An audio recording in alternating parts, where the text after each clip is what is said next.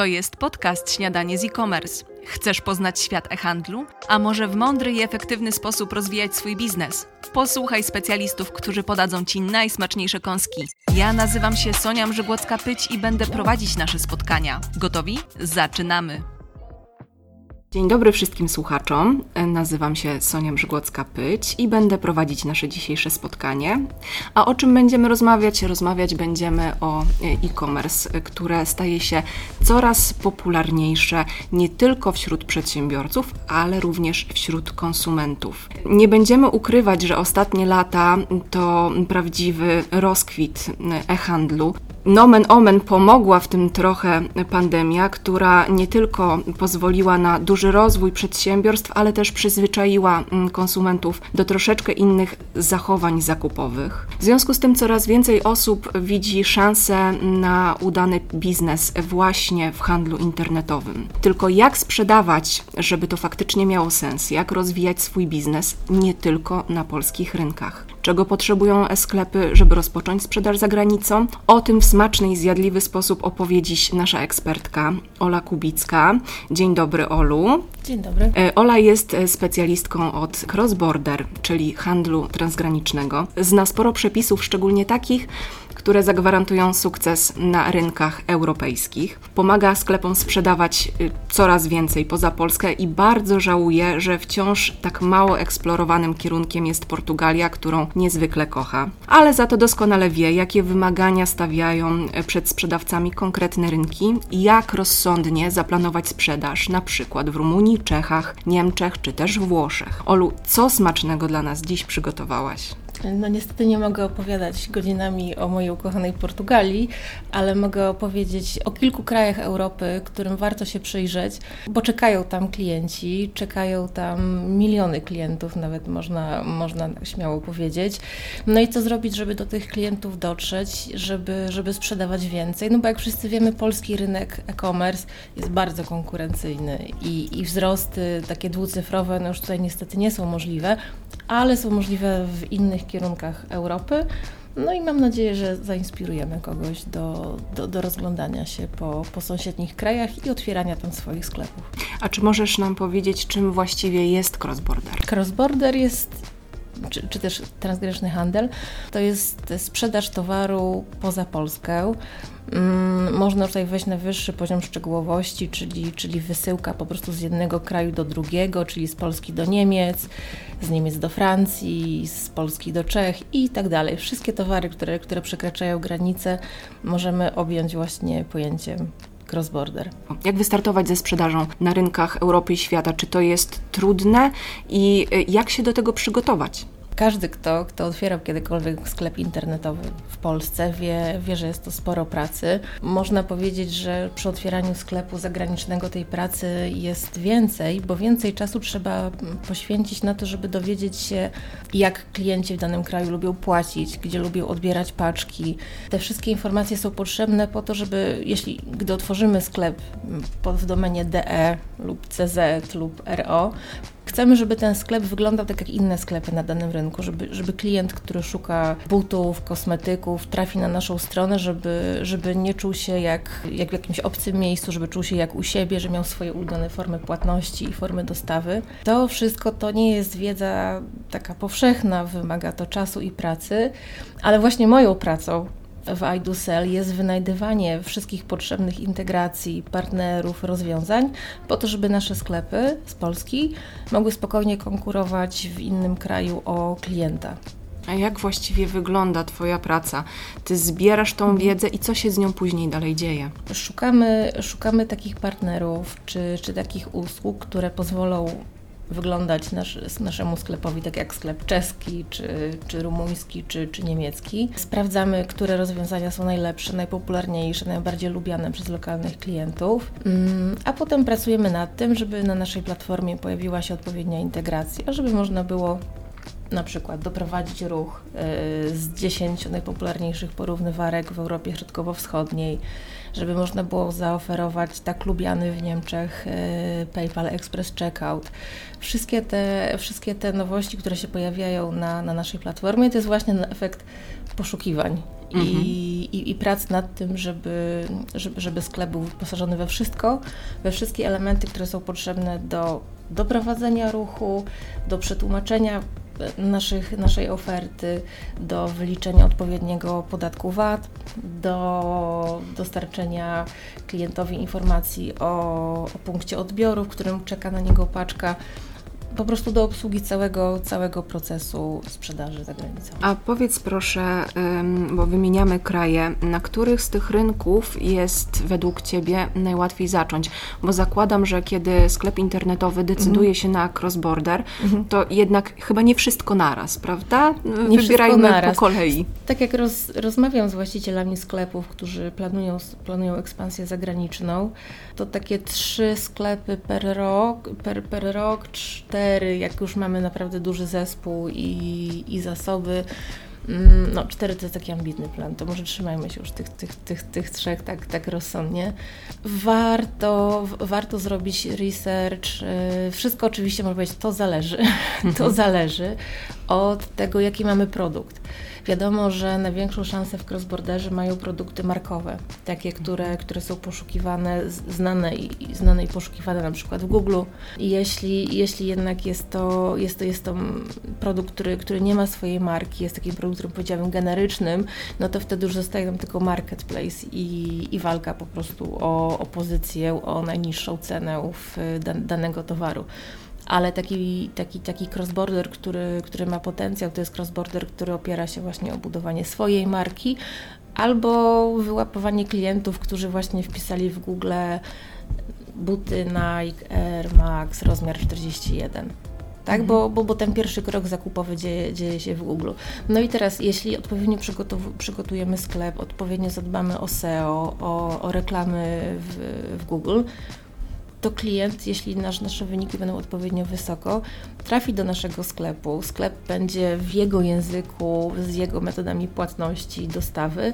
To nic nie stoi na przeszkodzie, żeby on zrobił zakupy w naszym sklepie. On nawet, mogę powiedzieć, że może się nawet nie zorientować, że, że, że sklep, e, którym robi zakupy, nie jest, nie jest sklepem z jego kraju, tylko po prostu jest, jest, sklepem, jest sklepem międzynarodowym tak jak mówiłam, wszystko zależy od, od, od rodzaju produktu, które mamy i, i trzeba sprawdzić po prostu na, na lokalnych marketplace'ach i, i, i w sieci po prostu, jak dany produkt się pozycjonuje, jak, jakie wyglądają jego ceny i jakie mamy szanse z naszą, e, z naszą marżą na danym rynku. Ale bardzo mocno zachęcam do, do testowania na przykład na rynku czeskim.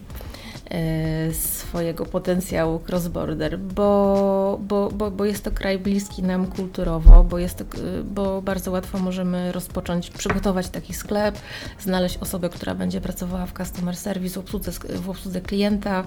Mm, nie będzie też problemu z czasem wysyłek, z czasem dostaw. Jesteśmy, wiadomo, to jest next day delivery bez problemu do Czech, na Słowację. E, Czechy, Słowacja.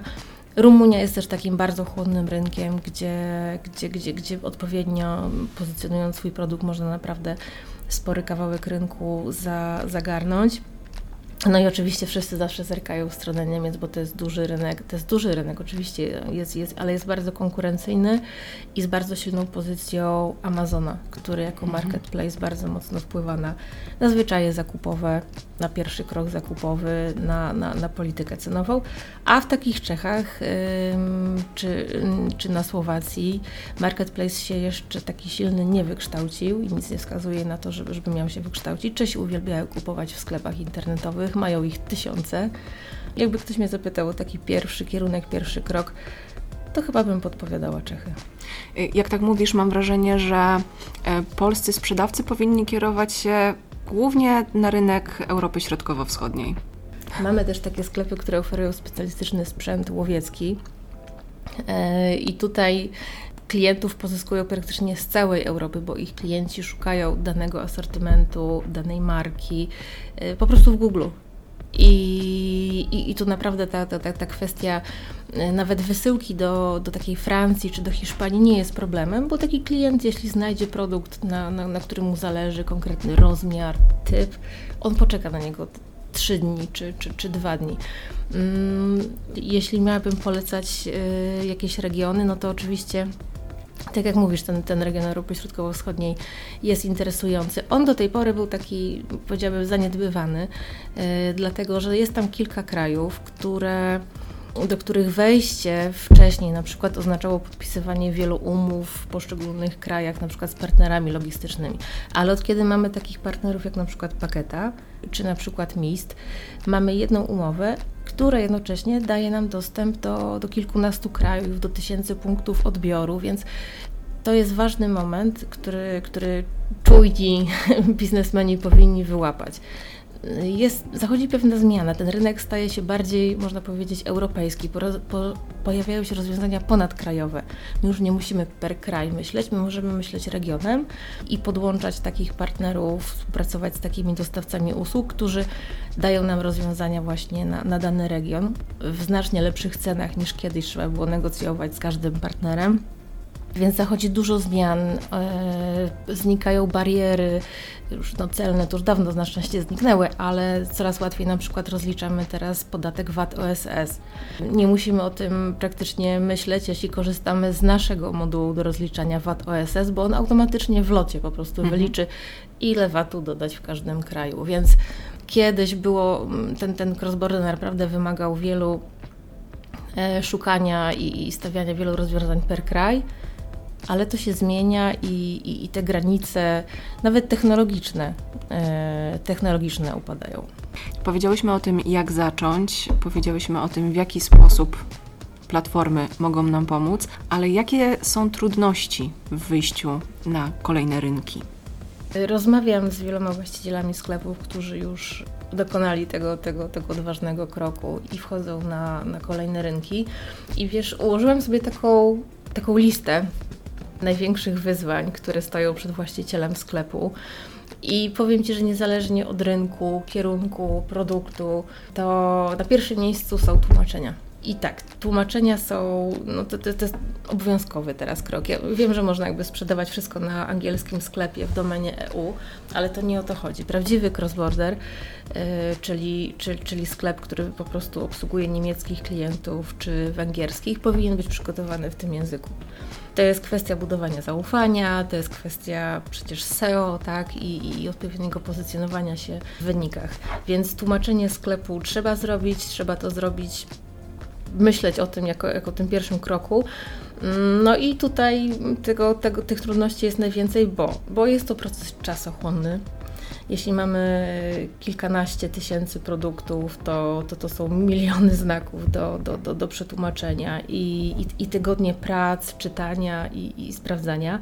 No i jeśli coś jest czasochłonne, to też jest pewnie kosztowne, bo to mhm. się jakoś zazwyczaj łączy. Więc, yy, więc koszt przetłumaczenia z yy, sklepu to jest Oczywiście znowu to zależy, ile mamy produktów, ale śmiało możemy pomyśleć o kilkunastu tysiącach złotych. Jeszcze wszystko zależy oczywiście od języka, bo jeśli tłumaczymy na angielski czy niemiecki, to jak wezmę pół biedy. Ale jeśli wchodzimy na rynek grecki, to stawki tłumaczy są wtedy 30% wyższe, bo jest to rzadziej e, używany e, język. No i, i, i potem są mm, na kolejnych miejscach tej mojej listy największych trudności jest, e, są takie kwestie właśnie jak ustawienie odpowiednich punktów odbioru w danym kraju, podprowadzenie odpowiednich dostawców płatności, konkurencja na wyszukiwaniach, w wynikach, czy na marketplace'ach, czy w Google, mm, zapewnienie obsługi klienta w danym języku, kwestie domen, przekierowań. Mm, te, te, kolejne miejsca różnie się układają, ale te tłumaczenia były na pierwszym miejscu i stwierdziliśmy, że jeśli mamy pomóc naszym sklepom, mamy, mamy przyspieszyć ten, ten, ten start sprzedaży o te właśnie kilka tygodni czy miesięcy i, i też można powiedzieć przyspieszyć o kilka tysięcy złotych, to stwierdziliśmy, że musimy coś zrobić właśnie z, e, z tłumaczeniami. I dlatego chcemy chcemy dać dostęp wszystkim naszym sklepom do bardzo wysokiej jakości algorytmów tłumaczących tak tylko jeszcze dopowiem, że nie są to algorytmy Google, tylko mamy partnera, z którym zbudowaliśmy świetny moduł, który potrafi przetłumaczyć cały sklep. Ofertę mm, oraz wszystkie jego, wszystkie jego miejsca, które, które potem klient widzi na stronie, czy to w wiadomościach transakcyjnych, czy, czy w innych miejscach. Już testowo kilka sklepów z nami skorzystało z takiego modułu. Całość, cały ten proces e, trwa teraz kilka dni. Jak jest to nieduży sklep, to, to przetłumaczenie to jest 24 godziny przez, przez ten moduł. Potem oczywiście osoba która jest e, native'em, tak? czyli, jest, czyli jest zatrudniona do obsługi sklepu na, na danym rynku, przegląda jeszcze te treści, Czasami, czasami wyłapuje jakieś kwestie, ale po testach, które, które przeprowadziliśmy, że w zupełności ten moduł automatyczny wystarczy, by wystartować ze sprzedażą. Oczywiście, jeśli, mamy, jeśli chcemy mieć bardzo bardziej finezyjne opisy, bo, bo mamy na przykład lifestyle'owy produkt, albo y, sprzedajemy repliki broni i, i naprawdę ten nasz język powinien być bardzo branżowy i, i precyzyjny, bo, bo nasi klienci są hobbystami, na pewno wyłapią wszelkie niuanse, niuanse tak, no to, to, to, to, to ok, można wtedy poświęcić więcej czasu na na czytaniu, szlifowaniu tego tekstu, ale ten pierwszy krok mamy już zrobiony. Jeśli mamy zatrudnioną osobę do obsługi na, na danym rynku y, w Czechach czy, czy, czy, czy we Francji, to ta osoba spokojnie może przejrzeć jeszcze sobie te teksty. Więc ten pierwszy krok, najbardziej bolesny i, i czasochłonny, znika. On przestaje być tą barierą, tym strasznym kosztem i bolesnym, czasochłonnym procesem. E, a potem pozostają już inne rzeczy, właśnie takie, takie jak kwestie logistyki, płatności, walut, które też z naszą pomocą można sobie skonfigurować. Mhm. I dzięki tym działaniom, gdzie już w tym momencie mogą sprzedawać w prosty i przyjemny sposób e, klienci iDusel? Ja bym powiedziała śmiało, że, że jesteśmy gotowi do uruchomienia sklepu iDusel, który spokojnie może konkurować na na wielu rynkach Europy, na, na większości rynkach Europy, bo wiele jest takich rozwiązań, które są popularne na przykład w danym regionie, tak jak nie wiem, PayPal, Klarna, Stripe, tak? To są, to są rozwiązania popularne w, w sporej części Europy Zachodniej. Z drugiej strony mamy na przykład partnerów, którzy świetnie się sprawdzają w regionie Europy Środkowo-Wschodniej, tu do głowy przychodzi mi na przykład paketa, dzięki której możemy dostarczać szybko i w dobrej cenie paczki do, do kilkunastu krajów y, Europy Środkowo-Wschodniej, obsługiwać zwroty, obsługiwać tamtejsze paczkomaty, bo paczkomaty nie tylko w Polsce się roz, y, rozrastają. Dla nikogo nie będzie zaskoczeniem, że najpopularniejszym kierunkiem, do którego sprzedają polskie sklepy, jest, są Niemcy. Co ważne, spora część tego, tego cross-borderu do Niemiec to jest, to jest wciąż sprzedaż poprzez marketplace'y a nie poprzez własny sklep. Kolejnym popularnym kierunkiem i takim właśnie zupełnie naturalnym, można by powiedzieć, są Czechy. Sprzedajemy tam, polskie sklepy sprzedają tam bardzo dużo. Potem mamy, mamy takie kraje jak Rumunia, Węgry, Słowacja, gdzieś dalej jest Francja, UK niestety ten, ten kierunek był bardzo popularny w Polsce, ale, ale po Brexicie niestety, niestety znacznie, znacznie zmalał. Więc do tych krajów, Niemcy, Czechy, Rumunia, Węgry, Słowacja, mamy naprawdę świetny wybór świetny wybór usług i partnerów, którzy, których warto, warto podłączyć, uruchamiając taki, taki sklep. I co ważne, nie, niepotrzebne, jest, niepotrzebne są miesiące poszukiwań, wywiadów yy, i, i sprawdzania. Te wszystkie gotowe rozwiązania mamy, one tylko czekają po prostu na uruchomienie w panelu sklepu. Mówiłyśmy już e, o trudnościach, mówiłyśmy o przygotowaniu sklepu. Kiedy przedsiębiorca decyduje się na to, żeby faktycznie wejść w cross-border, w jaki sposób sposób może zwiększać sprzedaż na różnych rynkach Europy. Skąd pozyskać klientów? No to jest, to, to, to jest najważniejsze pytanie, bo już przetłumaczymy sklep i, i, i, świetnie podepniemy wszystkie integracje kurierów, no to, no to co, no czeka, czekamy na klientów. I teraz znowu, w zależności od rynku. Czy jest to rynek taki jak Niemcy, czy, czy Francja, który jest dominowany przez, przez marketplace i ten pierwszy krok market, mm, odbywa się na marketplace, ok, wtedy walczymy tam o klienta. Ale pamiętajmy, że wciąż są tysiące ludzi, którzy po prostu wpisują pewne rzeczy w Google. Tysiące ludzi, którzy zaczynają, um, zaczynają w Google, ale na przykład potem trafiają na porównywarkę albo mają swoją ulubioną porównywarkę cenową, w której po prostu szukają dobrej oferty, okazji, konkretnego rozmiaru, koloru czy, czy, czy, czy parametru. Więc y, przede wszystkim kampanie, kampanie w Google. I tutaj y, nasz moduł jest przygotowany w taki sposób, by te przetłumaczone opisy produktów błyskawicznie trafiały do Google i by można było praktycznie w ciągu kilku dni zacząć, pojawiać się, zacząć pojawiać się z tymi przetłumaczonymi opisami produktowymi w, w Google. Więc na pewno, na, na pewno nasz moduł do, do, do adsów zapewni widoczność w wynikach w reklamach właśnie Google Shopping, w tym bardzo ważnym miejscu. Drugie miejsce, gdzie, gdzie można pozyskać klientów, to są porównywarki. Przejrzeliśmy praktycznie wszystkie kraje Europy sprawdziliśmy, gdzie, co jest odpowiednikiem tako, takiego naszego Ceneo. E, no i jest mnóstwo takich odpowiedników I, i, i dla każdego kraju przygotowaliśmy integrację, porównywarki z Rumunii, Węgier, Słowacji, Czech, Grecji. Mm, dla Niemiec mamy kilka porównywarek, mamy dwie porównywarki dla Węgier, więc to jest miejsce, na, na, na którym trzeba się pokazać na pewno i, i przekierować klientów. To są w takich krajach nawet, nawet jak Niemcy, może jeszcze podkreślę, bo tak się właśnie myśli Niemcy, Amazon i Google, jeśli miałabym gdzieś wskazać, że, że, że, żyją smart shopperzy, to oni żyją na pewno w Niemczech. Tamtejszy klient uwielbia y, wyszukiwać, y, wyszukiwać oferty, nie lubi przepłacać, bardzo świadomie, bardzo mądrze kupuje, więc obecność w Niemczech w porównywarkach właściwie oczywiście też produktu znowu, ale, ale, ale dla jakiejś elektroniki, gadżetów, produktów markowych, to bym powiedziała, że jest obowiązkowa. Mhm. I w ogóle trend smart shoppingu jest powszechny w całej Europie, więc, więc dlaczego nie, nie korzystać z naszych integracji? Tak podsumowując całą naszą rozmowę, jak sprzedawać za granicę i zdobyć tam rzeszę klientów? Przede wszystkim powiedziałabym, żeby nie przedłużać prac, nie, nie przedłużać startu i, i wejścia na, na nowy rynek, nie zastanawiać się za długo, nie, nie tracić tygodni na, na tłumaczenia, na szlifowanie e, tych, ty, tych, tych opisów, przygotować po prostu sklep tak, by by mówić do klienta w jego języku. Jeśli nie mamy na start osoby do, do customer service w danym języku, mamy przecież mnóstwo rozwiązań do automatyzacji takich procesów obsługi. Większość tych procesów można załatwić y, dobrze ustawioną automatyzacją. Przygotujmy ten sklep, żeby wyglądał wiarygodnie, bezpiecznie. Mamy gotowe wzory polityki, e, polityki cookie, zgody, e, regulaminy, cały GDPR, to wszystko mamy, mamy już gotowe, więc zróbmy ten sklep po prostu tak, by, by klient z danego kraju w nim się czuł dobrze, zróbmy to szybko.